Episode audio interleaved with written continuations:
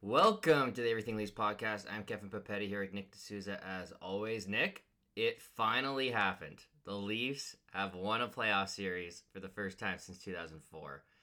I heard you at the square. I want to get your uh, the instant reaction here.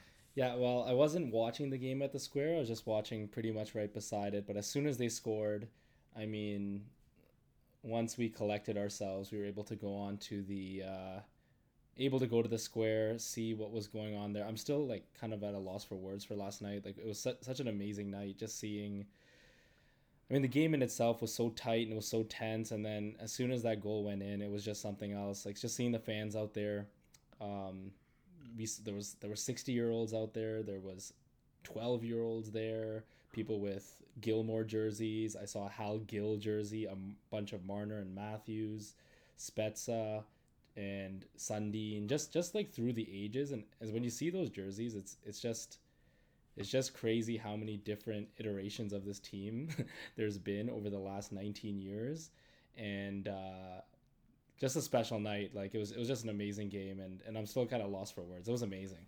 Yeah, and like if you just think about it, like Matthew Knies was a year and a half when the Leafs last round won a playoff round. He was on for all three overtime goals, has a great view of all three. He is the overtime PDO greatest of all time. Greatest of all time for that guy. Um, Yeah, I tweeted earlier. three assists, and they were all Yeah, that was a big. yeah three assists. They're all primary. They're all primary assists. He's all very a part of each goal. Like you know, it's amazing. Like he's almost the. Uh, he's almost like the guy who's come in. Obviously, he had all those demons from, like that Tampa arena when his Minnesota final, and he just said he came in and he was just said, "I'm I'm rewriting my script." But like, what a series for him. Yeah, and then I, I tweeted earlier like the last time they won, Jason Spezza was Matthew Knies' age and got healthy scratched for Game Seven when they beat when the Leafs beat Ottawa. So he was in the building for both. Probably one of the only people on the planet who was in the building for both. And like that, now he's Wonder if he had the same reaction. now he's a special. Yeah, Back then. I think he was. I think he was cheering for the Leafs just just quietly. Probably. Yeah, Probably. especially if he's getting healthy scratched by Jacques Martin back then. he's just quietly cheering. But I guess what it reminded like I guess first question for you is just like did you think they were going to win heading into the game? Like an hour before the game, what were the vibes? Were you were you feeling good and confident or were you feeling like Tamp like this was going 7? I before game five, I will say I was very confident. I said this team's gonna get it done tonight in Toronto. You just felt like the fan base was very much behind them. You knew the crowd was gonna be really loud, which they were. Um, I, I know I said on the last podcast I was expecting a tight game, and I, I just felt like the Leafs were gonna squeeze that one through. Obviously, it didn't work out. And after that goal went in, the Eyssimont goal um, on Samsonov, it it definitely deflated me. It felt like that game felt like we've watched that game five to six times over the last couple years. Like that response that that reminded me of games against Columbus. It reminded me of game five against Montreal, even game seven.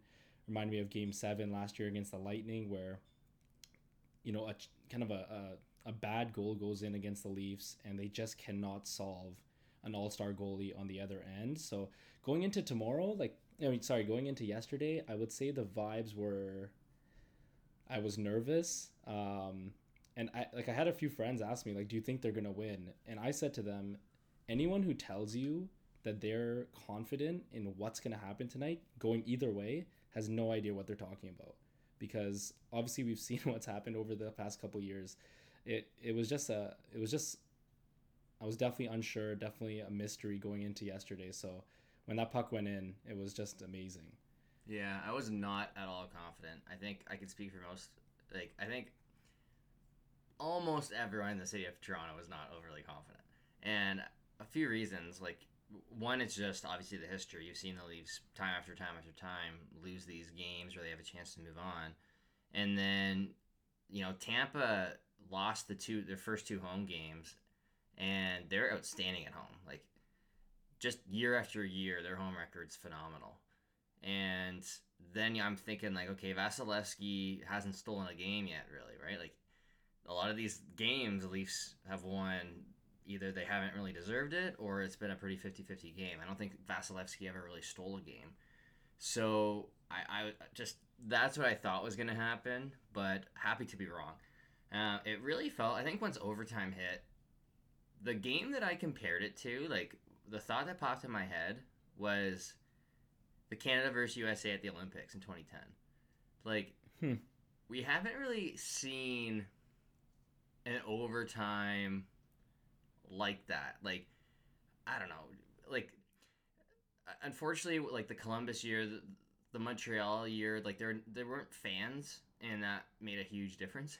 So just just a, a that type of not the same atmosphere because it was in in Tampa, not Toronto. If it was in Toronto, it would have been nuts. But it, it definitely felt like okay, it was just one bounce is all they need, and they finally got it. They never get a bounce. Remember that year against Carey Price in overtime, you saved save after save, couldn't get a break. They finally get a bit of a break. It wasn't the prettiest goal, but it certainly counts. So hats off to John Tavares. Uh, cool to see the captain get it. Um, and and the the celebrations, whether it be from the Leafs themselves or Sheldon Keefe jumping like ten feet in the air, or Kyle Dubas like losing his mind, um, or just Leafs fans that you see in, in videos in downtown Toronto. Oh. Just just a wicked wicked celebrations. it's like I thought content after a regular win, even a regular season win, like content, like I'm just watching everything. And then now after a series win, it's like I'm watching, I'm rewatching Simmons in the press box cheering, and I'm rewatching like Justin Holl, like how him yelling and screaming after they won that video of him, Muzzin and Matthews hugging. Like there's just the handshake line has never been so fun to watch. Um, I mean, it's it's pretty it was, it was a pretty cool game and and I don't know it's just so funny because like even in the Twitter era or in this era of like there's never been a Leafs win. Like 2004 we were just you just go outside and people would be honking and things like that. So yeah yesterday this this whole thing has been really really cool and especially to be able to watch a game seven tonight without even worrying like just waiting for the team that's gonna win is it's pretty cool. Yeah, the the difference in like tension for today is ridiculous. And even like sports talk radio tomorrow, like all the the morning shows, like any any Toronto sports radio tomorrow is going to be so much different. Uh, following the win, if it was Game Seven, things would just be so tense. Like Oh. I, I think you would have had just nervous person after nervous person in the city of Toronto. I don't think much work was going to get done on Monday if the Leafs didn't Yeah. win because everyone would have just been on edge. It's funny because we've recorded before Game Sevens before.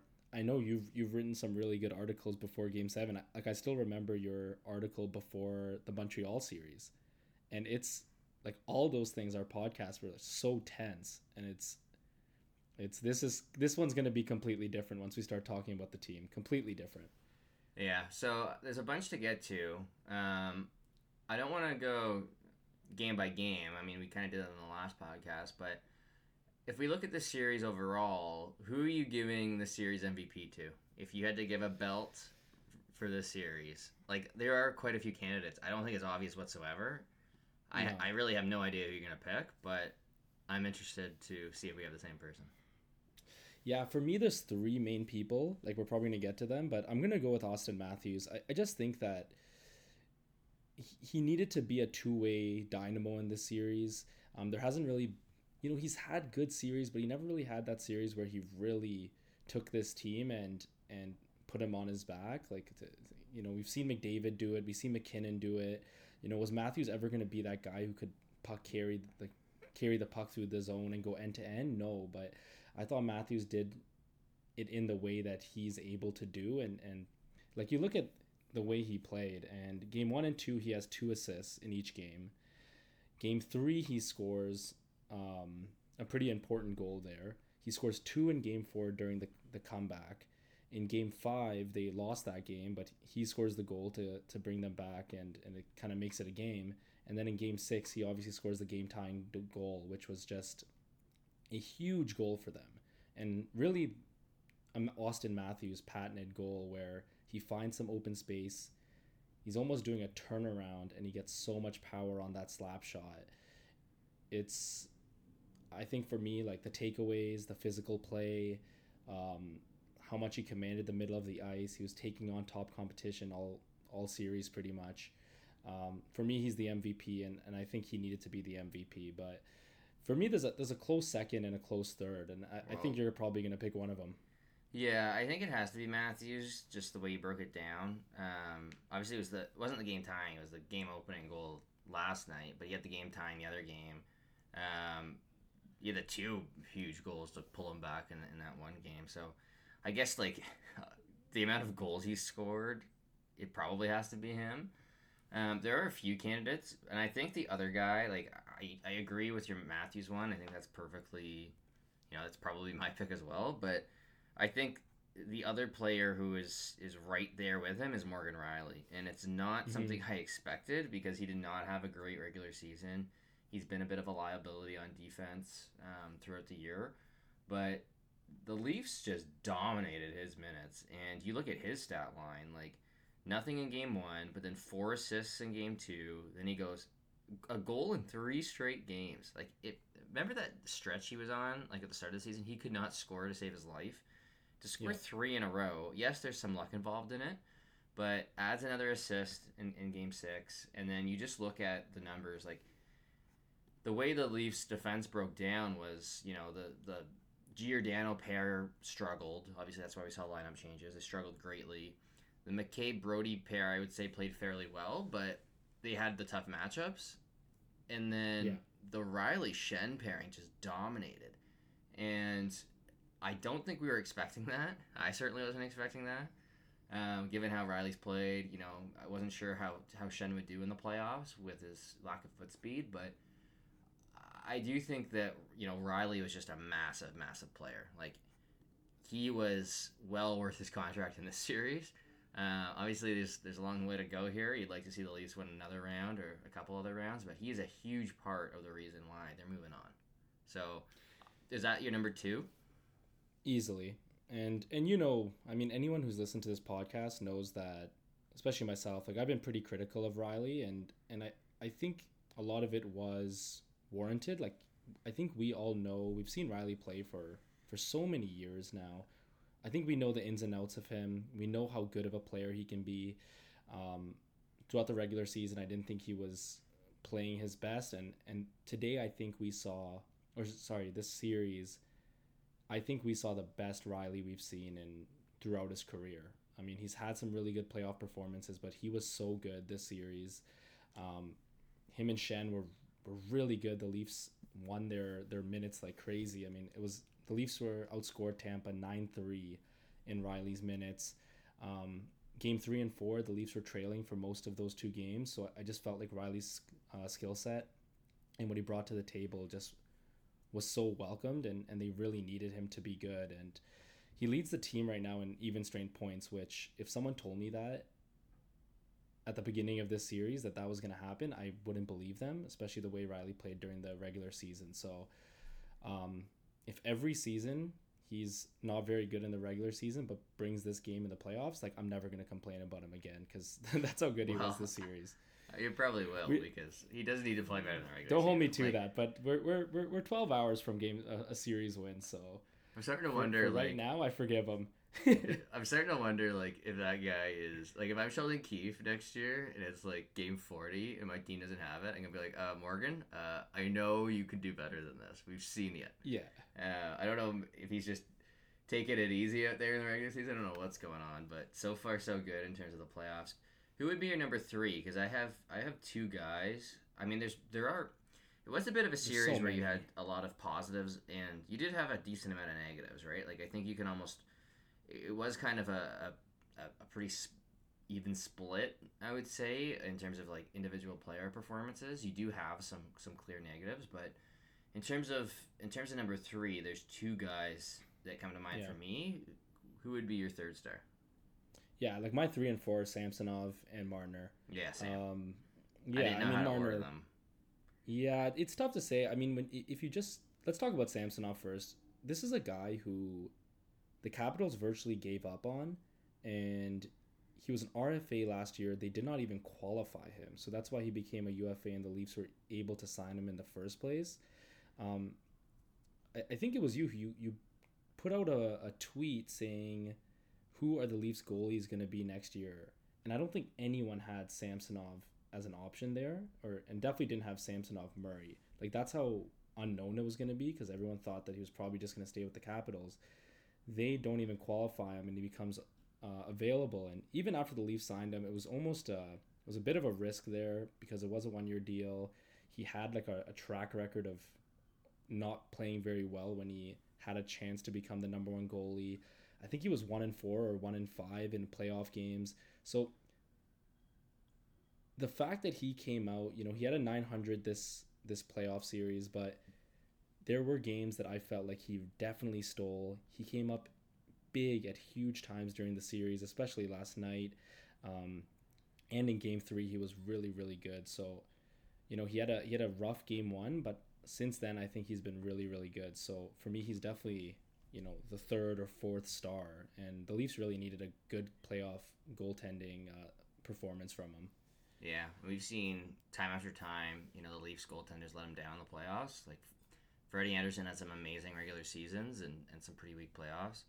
Um, you know, I don't think Jack Campbell was the reason they lost, but you know he wasn't fantastic or anything. But um, you know, Samson, Samsonov did allow a couple weak goals throughout the series, but he did steal games. Like the the Leafs did not dominate Tampa. I actually surprised. Like they actually slightly lost the expected goals battle. And I mean, who cares? But at the same time, like that is not the series I was expecting. I was, I think, the last time we recorded, you know, before the playoffs started, I thought the Leafs would outplay Tampa at five on five, and Tampa would have the edge on special teams. Well, potentially have the edge on special teams, and then they'd be they'd really be relying on special teams and goaltending, right? And that is not what happened. Um, yeah. You know, this I think Tampa special teams were, were pretty good. I don't know if Toronto's were excellent. I would say that it wasn't, but um, Samsonov definitely kept them in games and gave them a chance to win, and just never gave up that soft goal in overtime to go to go three and zero oh in overtime, like those are high pressure situations, and, and Samsonov didn't fled, flinch. He he was fantastic. So, yeah, he's probably number three for me.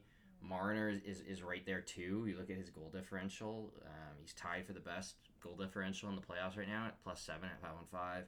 Obviously, he's a he's a valuable penalty killer. He plays on the power play, um, plays huge minutes and it just felt like whatever line he was on had success, right? So you, I'm just looking at the numbers. He's just shy of 63% in terms of expected goals.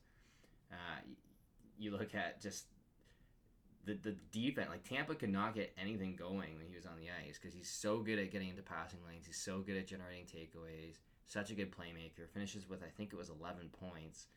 Uh, just a fantastic series from Marner. I thought he was a little bit better maybe at the start, um, where the puck was just go maybe just going in more.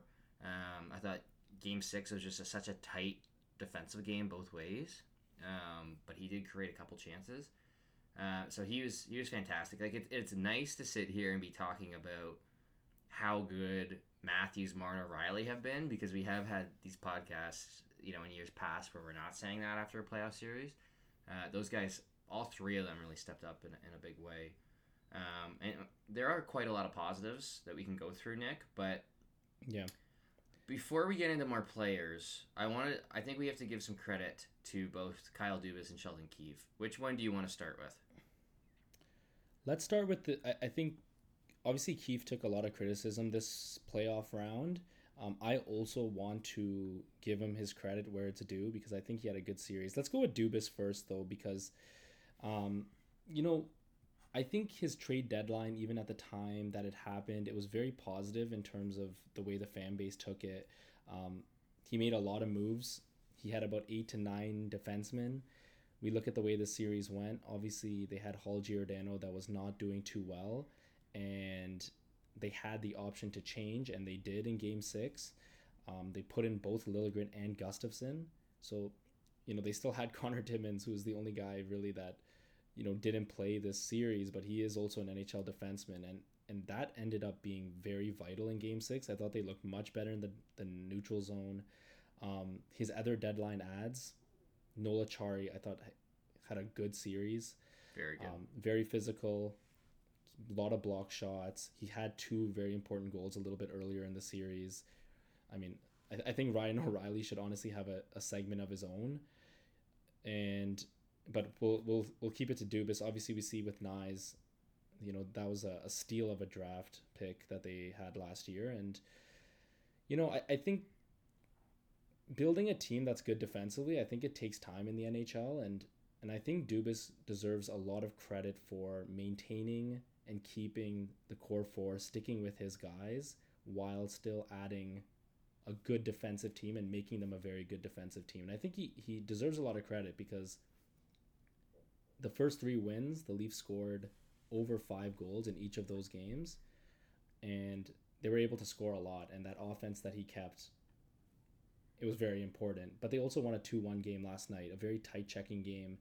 I think the Leafs can just win a number of different ways right now that, um, you know, he deserves a lot of credit for that. So yeah, definitely a lot of credit for Dubas with this win. Yeah, and I think you alluded to it earlier. Like the deadline's one thing, but even at this, if you if you go back to last off season when you said when I put out that tweet saying like predict who the two goalies are going to be, if you look at the answers, they were like they're hilarious in hindsight, right? Like. I, I think there was a lot of Fleury Källgren. Fleury did not have a good year. Källgren is like not even playing for the Marlies right now.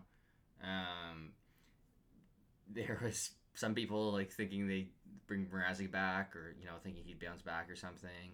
I think there was a lot of Jack Campbell, bring back Jack Campbell at the time. Um, it was a mess. Like uh, if you look at all the goalies that got moved last year, and you just look at like okay, if you could go back and had a time machine, what would you do? I, I obviously the Murray ones, it, it, unfortunately with injuries, like I, I thought he was fine, but Samsonov's just been outstanding, and if you just take it like them as a tandem, it is a huge win, right? Um, he's an RFA, he's young, and and just his performance not just in the regular season, but to also do it in the playoffs when the pressure's the highest. Um, when you look at because that was really the the Dubas's biggest question in the offseason was goaltending, and he did not have, you know, an easy fix out there, right? Like it wasn't like Connor Hellebuyck was coming to him as a free agent and going, "Hey, like I'll take a huge discount to sign here. Uh, I want to be a Leaf for life or something like that." Like it was, it, it, I would say, very controversial his goaltending decisions, um, where you know you were kind of banking on one of Murray and, and Samsonov to step up. One of them definitely did, and it's been fantastic. Like I cannot stress how good the goaltending decisions were. I mean, in hindsight, you had just probably taken both Washington goalies, Vanecek and Samsonov. Um, but when you look at all the options available, he hit that one out of the park. You alluded to the Knies pick; that was huge. The Järnkrok signing, you know, he had an up and down series, Järnkrok, but you know the Leafs won his minutes pretty handedly. He was strong defensively, which I think gets under, uh, you know, a little bit underlooked. You look at the TJ Brodie signing from way back when, like obviously he's so far into his tenure now that this team is is his. Like every player basically is is Dubas's.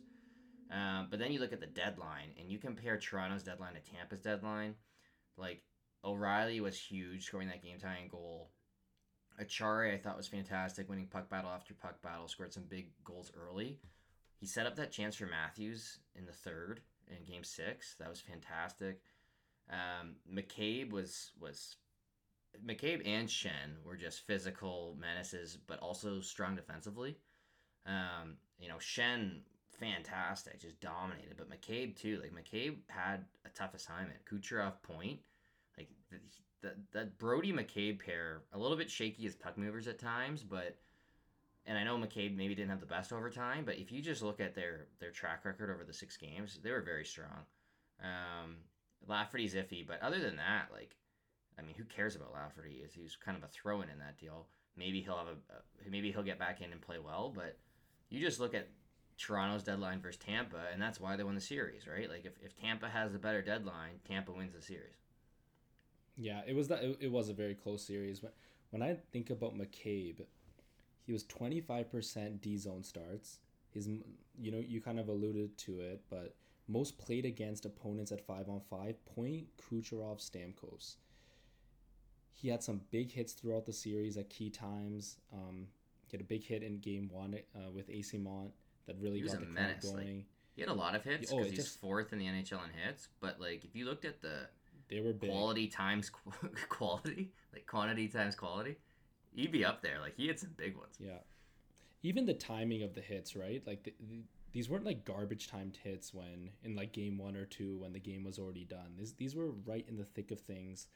Um, he had a big one on Hagel in game in game five, um, but I thought McCabe was excellent. You know, kind of bringing it back to Dubas. Obviously, with the Muzzin injury, um, it was a tough spot. It put the Leafs in a very tough spot. Muzzin was eating some big minutes. He was taking on top competition. He was in the D zone quite a bit because of the zone starts. And one big question that a lot of people had was like, who's going to replace Muzzin? Who's going to replace that physicality? Who's going to replace those minutes? And is there a defenseman out there that can do it and for potentially cheaper? And Kyle Dubas found that guy. McCabe's only costing them two million a year for this year and for the next two. They only gave up a first, and they also got Lafferty for another year. I think that that's an absolute A plus plus plus trade. I think it looks better today than it did on the day that they traded for him, and on that day it looked amazing. So, um, the deadline looks really good, and also O'Reilly. Like, I know he only had three points this series, but Big nine points, takeaways. Though big points, nine takeaways throughout the series. I thought he just won every single battle. Um, only three giveaways in terms of takeaway giveaway differential. He was the best on the Leafs by far. Um, I thought he was physical when he needed to. Wasn't the greatest in the faceoffs this uh, this series, but he took some really important faceoffs, and and he just is one of those guys that plays winning hockey. It doesn't always show up on the the score sheet, but I thought he I thought he was excellent. Yeah, and he's like sometimes I think we overvalue intangibles and leadership, but he is a guy that like I 100% believe like is amazing for the room. Like in terms of just having the right mindset going into an overtime or going into a tough road game, like that is a guy I want in my locker room. So I, I legitimately value that with him. And then um, the other thing too, Nick, I, I, with McCabe is like if you go back to the middle of the season there was a time where the Leafs were playing very good hockey, like very strong defensive hockey. There was not much going in their net, and they were going Rielly Brodie as their top pair, and then their second pair, their shutdown pair at the time was Mark Giordano with Justin Holl, and that was working for quite a while, like in the regular season, and it was to the point where you're going. You know, it would be nice for the Leafs to get a defenseman, but they might not need to get a defenseman, right? And it was tough to see who was going to be available, right? Like, do you overpay like, do you pay big for a rental and get Orlov? Because that probably took you out of the O'Reilly. Like, if you're going that that big of a rental, um, or do you do you leave it, you know, and, and, and you trust what you have? And like looking back at that now, like there is obviously the way Giordano Holl played. Like, thank goodness they weren't tasked with with the big you know, as, as, your only shutdown pair, right? Like they were kind of supposed to be a secondary shutdown pair, but like having McCabe Brodie against that big line was was incredibly valuable. Like I can't say enough about Brodie. Like I know he's a bit shaky with the puck a bit, and he took a, a weird amount of criticism, but you just look at that guy's numbers. Like Tampa did not get shots when he was on the ice, and he played tough competition. Like the the five on five numbers for Kucherov and Point, I think they have like I, I don't think either scored at five on five. Maybe they both had a, a couple of assists. But man, is that guy good defensively? You look at his his impacts throughout the regular season, and, and even just his playoff track record is fantastic too. Like that guy is a very very underrated player on the Leafs. Uh, not overly physical, but that McCabe Brodie pair, like they can just do it all. They're big. They they're good stick on stick defenders, good transition defenders. They're good in front of the net. Um, can't say enough about them. And then um, let's get into Luke Schenn quick here because like what a surprise. Like I was I kind of wanted him in the off season. Like I thought like going if you if you rewind a bit, I I thought they might move Justin Holl because they had to get under the cap. They turned out not getting under the cap because Muzzin got hurt, so they didn't have to. Um, just the timing of injuries, the, the, the Leafs didn't end up moving someone. But Luke Schenn was a guy where you know he made under a million. I thought you know he'd be a great seventh defenseman you know, as a depth guy. But you see how he does, and you hopefully don't play him in the playoffs. The Leafs trade for him. I think everyone was a little bit iffy on him at the time. Not not everyone. I'm sure there are some big supporters, but um, like you look at Liljegren's numbers and how he was playing at, at, the time of the trade, and, and, Liljegren hadn't fall, fallen off yet. I think he struggled at the end, but you know, adding Schenn at first, I was kind of like, why are they doing it? Like, I like the player, but they have so many defensemen. But man, was he good! Like, just dominant from a physical battle standpoint. Like, really nice to have that toughness in your lineup, but also just like very good defensively, very poised with the puck.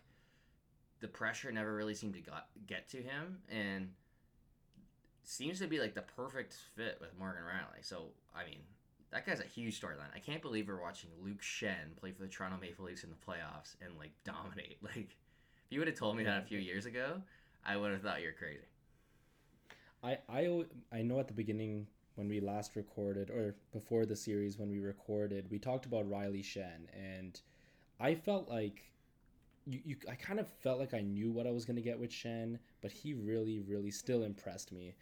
Um, the defensive, you know, the net front defense and just him boxing out guys, I think was just such a welcome thing to see in the playoffs for the Leafs. I think they've just struggled with that in the last couple years. So having a physical guy like Schenn, having a guy who could go head to head with Maroon, like they were going at it all six games. Um, so having a guy that could, you know, kind of neutralize Maroon and Perry and, and the stuff that they were doing was really, really nice. Um, it, having him on the ice kind of allowed Rielly to be aggressive, but I, I didn't think Rielly was really overly aggressive. I thought he picked his spots really well, but he did, and that did I not felt, happen in the regular season. No, and that's the biggest thing, right? Is is picking his spots for Rielly, but also having Schenn back there, his puck moving completely impressed me. Like you said, he was so poised. He didn't force anything. Um, I loved it. Um, I thought he was just excellent. Let Let's segue into Sheldon Keefe here because I do think that as we're talking about Rielly Schenn, I think Keefe did a pretty good job of, of making sure that they got good minutes. Um, game three and four, when they were trailing, Rielly got a ton of minutes there. Um, I think Keefe had a better series than a lot of people say. I think anytime a team is losing, or, you know, even in the past when we look at the Montreal series, and I hear I hear people say, "Well, Sheldon Keefe got outcoached." I think sometimes when when the Leafs have lost, it's like automatically the coach's fault. Where well, mean, Carey Price just know. plays very very well, um, and he like Carey Price plays very very well. In Columbus, they shoot two percent. Uh, I don't know if it's as easy to just say you know someone outcoaches the other because one team wins, one team loses. But I think he had a good series overall here maybe he was a game too late in terms of taking Justin Holl out of the lineup and putting in Timothy Liljegren. But in the end, he gets his win. He gets his bounce here because I think he's just gone so unlucky the past couple years. Um, yeah. I think overall he had a great series. I think he deserves this win, and um, you know, the stars were put in good positions here. There was a ton of spots where they kind of hemmed guys in and they'd have the third or fourth line hemmed in, and Keefe would throw out Matthews Marner, and it led to some pretty big goals throughout the series. And I don't think that's always kind of covered or, or talked about, but Sheldon Keefe has his fingerprints all over that. Yeah, I thought he had a big game six uh, in terms of the 11 7. It, it worked. Um, you know, I think Keefe's been a very strong regular season coach in the past. You know, I, I get your point, and I agree with you that it's a lot easier to you know, if a coach can win or if he gets if, if Carey Price doesn't stand on his head or if the Leafs don't shoot two percent every year, you know, Keefe looks a lot better. I mean, there have been some questionable decisions in the playoffs, uh, as I alluded to last, I think our, our last podcast. Like, I mean, we can go through it, but like playing Nylander at center, stacking the top line with Tavares, Thornton power play one, we can kind of. Th- there's been enough there that you know to complain about. Um, but then you look at this series, and one of the big questions in Game One was Liljegren versus Schenn, right? And you know, I think Justin Holl was was safe. Like I think almost every coach would have played Justin Holl. Um, yeah. And then that that decision proved to be you know great because Schenn Schenn was fantastic. Um, and then you know you can criti- you can criticize the game one lineup. I didn't think it was egregious to put to do the top like the stack top six. I thought it was okay, um, but he quickly adjusted. Um, I, I think you can definitely nitpick in terms of you know, did he wait a little bit too long to make adjustments, as you said? Like, was Justin Holland a game too many or two games too many? You know, was the should the fourth line have been broken up earlier? Um, but I have to give him a lot of credit because that 11-7 lineup looked outstanding, right? Like, Yeah. maybe you put Holland for the penalty kill instead of Gustafsson or something if you want. Maybe that's what they do against Boston. We'll see. But um, the 11-7 thing worked. Like it, it was they played a very good game. Like I thought both teams like the series was up and down where like you know Tampa had some nights off, the Leafs had some rough games. But like I thought game 6 was just like two good teams playing good responsible defensive hockey. Um, and you know give Keefe credit because he made quite a few good lineup decisions there, and and the Leafs ended up winning. So it was cool to see his reaction. Uh, I do have some concerns about how they played, like not to be too negative after the win, but like they didn't have a dominant series against Tampa, and I think they they should have been the better team for more games uh, especially the middle six. Like I think the Matthews Marner Matthews Marner delivered, um, but you look at like Tampa's. You, you look at like which players on Tampa had success, Nick, and it's not the Kucherov points. It's like the second and third lines, right? Like Cirelli and Killorn and Hagel. And like even even Tampa's fourth line, and I'm looking at the two lineups, going, you know, the Leafs should be winning these minutes with guys like O'Reilly and guys like Tavares, right? Guys like Nylander. So definitely not a perfect series. I don't know if if Cooper outcoached Keefe in terms of neutral zone play because the Leafs did struggle to get chances um, and get in the offensive zone for for quite a while. But in the end, like who cares? Like we've seen the Leafs win, like outplay their opponents in the playoffs before, right? Like they outplayed Montreal, and it, it I guess uh, like this is obvious. No one, no one necessarily cares. It, it is a recipe. Like you need to try to fix some things going forward, but the win is what counts. And you know, I, obviously everyone's very very happy, but there are, I guess, a few questions. So maybe before we get to the negatives, though, let's get into. I think there's one more guy we haven't really talked about, and that's Matthew Knies. What did you think of Knies? I think last night he showed the same things he showed all series. It, it almost feels like he's growing every game, um, but just very strong along the boards. Um, his ability to go from the boards to the middle of the ice is something that we saw in college. He somehow carried that over in the first, you know, six or five playoff games that he, he's now played. Um, I thought he looked like a guy who not only was trying to just contribute, but actually trying to be a difference maker. And, and I think that confidence and just to see that that early and, and on this type of a stage was pretty special. So I'm excited to see him in the next round. Um, he is no doubt a lock in the lineup. Like I don't think that should be a conversation at all, whether he should be in or out.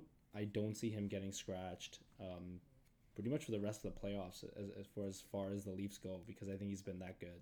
Yeah, unless he gets tired. Like I could see him getting tired just with the adjustment to the schedule. Um, but if he keeps playing the way he's playing, he's going to be in the lineup. Uh, you know, just he had a bit of a, you know, I don't think it was egregious the first goal against there in Game Six. It wasn't the best play for him, but you look at the the board work, like just out muscling Sergachev before ahead of that Tavares winner, and um, you know his ability to just put defenders in a spin cycle, his ability to to lift sticks. You know he's gonna out muscle NHL defenders even though he's a rookie. Um, very very impressive. Um, I thought he was really as good as Leafs fans could have hoped hoped for, like in terms of just expectations.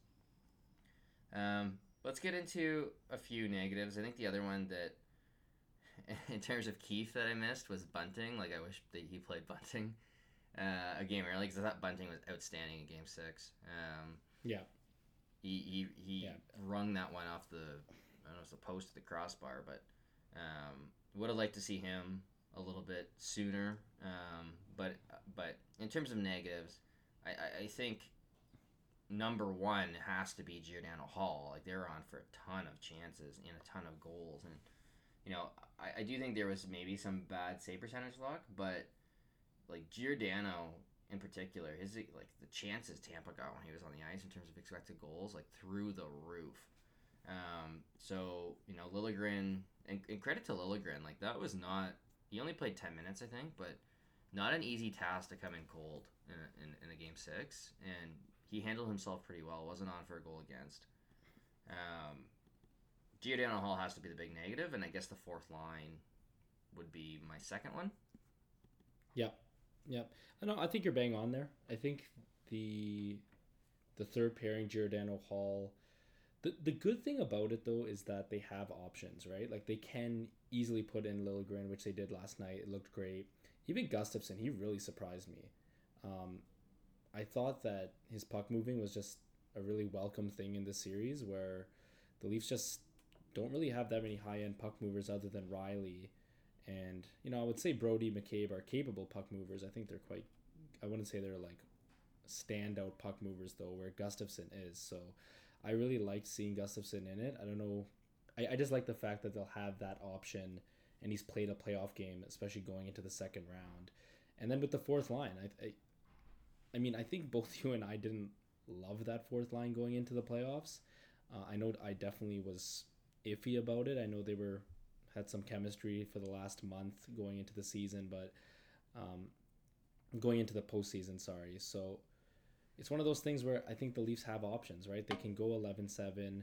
They don't need to dress both Lafferty and Zach Aston Reese, and especially when Bunting is actually in the lineup. So I guess if you had to pick, like going into the second round, they've won the series what are the negatives? If you had to pick like you probably pick your third pair and the fourth line to be like huge problems. So i guess from that standpoint it's it's okay because they're easily fixable just from a, a lineup change. So yeah. you know we'll, we'll see what goes what happens. But yeah i mean i think we learned that a third pairing can definitely swing a series because yeah Holl was on the ice a lot i know he did have he did play you know, I definitely don't think he got sheltered minutes or anything like most third pairs do. But I mean, if you're to be in those types of situations, then you definitely just don't want that many goals going in, and, and you know, considering they didn't really play that much.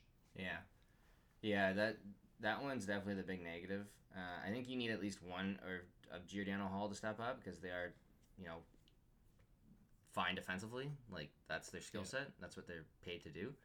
Um, like I don't think a, a Gustafsson Liljegren pairing would be pretty risky. Um, so I'm hoping at least one of them steps up. Ideally, it's Giordano, and, and you know the Giordano Liljegren pair just works from here on out. That'd be great. Uh, I think if Gustafsson was like a young player who got drafted by the Leafs, he'd be a very very popular because like his numbers are pretty good. Like I think it's he is like the best five on five goal differential like regular season. Um, if you take like his full career, like it's I don't have the stat in front of me, but like just his on like when he's on the ice, his teams do really well versus when he's off the ice.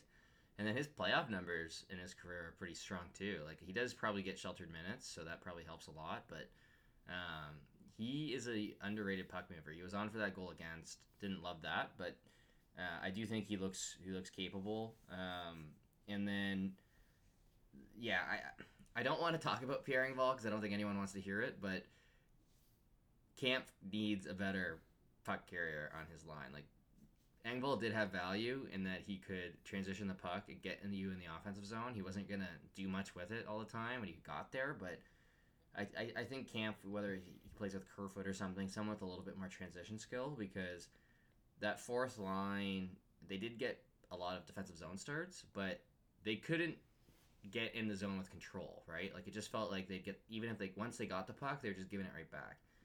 So you need at least a they little couldn't bit even, more. They couldn't even leave the zone. That was a big problem. Like, let alone yeah. get through the neutral zone. They couldn't even uh, like exit with control, which was just, which is even worse than not sustaining offensive zone. No, zone, uh, and I think they there. So I yeah, think they wanted Lafferty to be the entry guy there, but you know, even though he's fast, no. he just doesn't have a handle. I think there are a couple other negatives. Like I thought Nylander had a pretty weak series. Didn't really score much. Was pretty weak defensively, but I mean, we've seen Nylander have some big playoff series for them in the past. Obviously, he had that big play for them in overtime. Um, not in Game Six, but I think it was Game Five where he drew the penalty. Um, no, that was game four. Um, and then you look at, you know, Tavares and O'Reilly, I would have liked to see them dominate a little bit more because, as I alluded to, like they should be winning their minutes against Tampa's middle six. Um, but they did both have huge goals, you know, so you can't complain too much. The results are there. I don't think anyone really cares about the expected goals at the end of the day as long as you win. Um, hopefully yeah, that's not a sign. You're, you're they're yeah, especially when they're over point per game, right? So yeah, that, you just hope it's not a sign. we just haven't things seen to that come. in the past. As long as it's not a sign of things to come, you're you're you're fine. Like who cares? But Yeah. T- talking of that though, who who do you? Uh, so I put out a tweet today actually. Just uh, every year I always put out a fill in the blanks after the series. Well, usually it's before the series, sometimes after the series, but usually the Leafs lose. So for the first time, we had a series win. So we've already talked about series MVP. Just really quickly, like who's your biggest pleasant surprise? Schenn, for sure. Schenn. That's biggest disappointment. that can't be a that can't be a question. Like Schenn had fairly low expectations and was outstanding. There are other options. Mine was mine was Morgan Rielly. Yeah, mine was. yeah, Rielly. Rielly's fine, but but Rielly's a seven and a half million dollar player, and and Schenn's an eight hundred k, right? So I have to pick Schenn. But Yeah, and there were other pleasant surprises for sure. Now, now all these can be on both teams. You can pick a Tampa guy too. Uh, but so biggest disappointment, you can go for Tampa. You can go for a Leaf. Well, because Tampa lost, I feel like you got to pick on Tampa. Like, I don't know if Vasilevskiy let in bad goals or if he just was like, if, the Leafs were really lucky, like in terms of deflections and screens. Um, I definitely think the Leafs were a little bit fortunate in this series, like at times. Like, they didn't outplay Tampa all that much, if at all. I would argue maybe Tampa even outplayed Toronto in the series. Um, and then you you look at Vasilevskiy as like the star, potentially the best goaltender in, in the NHL, especially come playoff time. And you know he didn't really steal them a game, which was refreshing because we've seen goalie after goalie steal games against the Leafs in the past. Um, so I think he definitely has to be in there, though. I think part of that was just bad luck rather than poor performance at times. And then I think the other player on, I mean, you could go through Tampa's lineup like that. The the Point Kucherov duo didn't play all that well, but you know I do think they were up against top competition. Like I do really think the McCabe Brodie pairing is a good shutdown pair, and I do really think that the Leafs are just so much better defensively than they used to be like years ago. Um, like when you have Matthews, who's really good two way, you have Camp for defensive zone starts, you have O'Reilly, you have guys like Aston Reese and Acciari, you have Marner, who's fantastic defensively, Kerfoot's fantastic defensively. Uh, I can kind of see why they disappointed at five on five. The other guy, Sergachev, like I thought Hedman was outstanding, especially if he wasn't hundred percent. Um, but the Leafs kind of bullied Sergachev, and nice to see because I fi- I think Sergachev's had some dirty hits. I know he had one that he got a suspension on Marner a few years ago. Mm. Um, that would be the other one for me. Yeah, I think two good picks. I think Vasilevskiy, his our expectations of him are so so high. Like we've seen him steal games even throughout the regular season, throughout the playoffs, all these years. So I think he was disappointing from that point of view. Um, Sergachev's an interesting player. I think you know I try to watch shifts after the game just because it's it's much easier to just analyze the game. And Sergachev does so many things well, but if you watch him on the highlight package, like he's on the ice for a lot of big goals and he looks kind of silly in a lot of those. So I don't know if it's just a coincidence, but just feels like Sergachev's on the ice kind of being a kind of being the victim and, and being the reason why goals are scored on Tampa. It happens more often than than I think we even notice. But my Yeah. big disappointment is Tanner Jeannot. I mean, you have your you have your general manager who just give gave up a whole draft class and zero points. I didn't even think he was that effective. I think the most that I really noticed him was when he was on the bench, kind of mouthing off to Knies and and to Schenn. So I don't know. I uh, he's easily my biggest disappointment given the the trade that they made for him. Yeah, I remember in after that trade happened, like all the Leafs fans like freaking out, like you gotta go do this, you gotta go do that because I got Jeannot, and it's like okay, like you look back at it now, and maybe a guy like Schenn did help like that, but at the same time, like Jeannot is not worth worrying about in hindsight. Um, yeah, hundred percent. Um, one last- two more questions here. Okay, quick here. I want to watch this Jays game. No, we they just won the series. We The Jays. This is like The is like game what fifteen? No, It no, no. Leafs. No, no Jays corner today. Like this is, you know, this is 19 years in the making. So unsung hero. Uh, unsung hero. I'll go with Chari. I thought he was fantastic. Yeah, I I I went uh, I went Jake McCabe. I mean, we've already talked about him, but this can be our segue to ending this podcast. Even though I probably think we could go for another three hours, which I feel like some fans would want like that, just given how uh, how awesome last night was. But Boston or Florida, huge Game Seven tonight. Um, it'll be so nice to just watch without worrying and knowing that we're already in the second round. But who do you want to play, Boston or Florida? Okay, it's it's Florida, but it has to be Florida. But Some a lot of people have said Boston. They they want to exercise maybe from an demons. entertainment standpoint, but like you don't want to play Boston for like to maximize your chances of winning the cup. So it, it's definitely Florida, like one thousand percent. But who do you think's gonna win? Is is I think the the Oh, bigger I don't question. know. Like it is.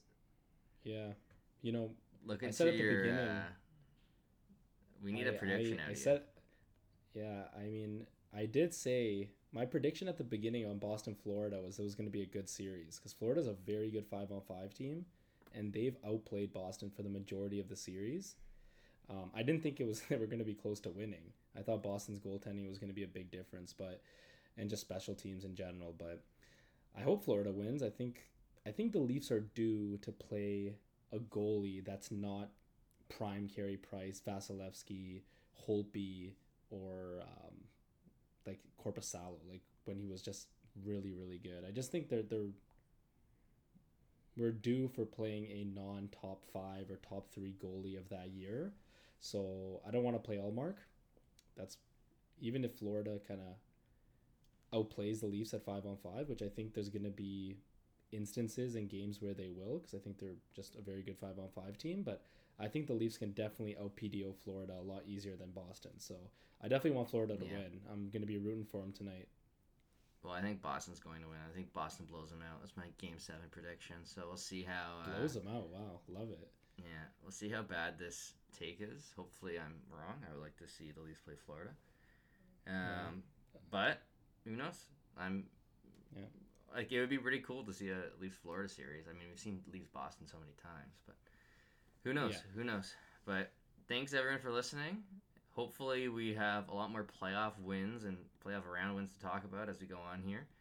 Um, just nice, very refreshing to see, to talk about a playoff series win, something we've never done before. But thanks everyone for listening, and we'll see everybody soon.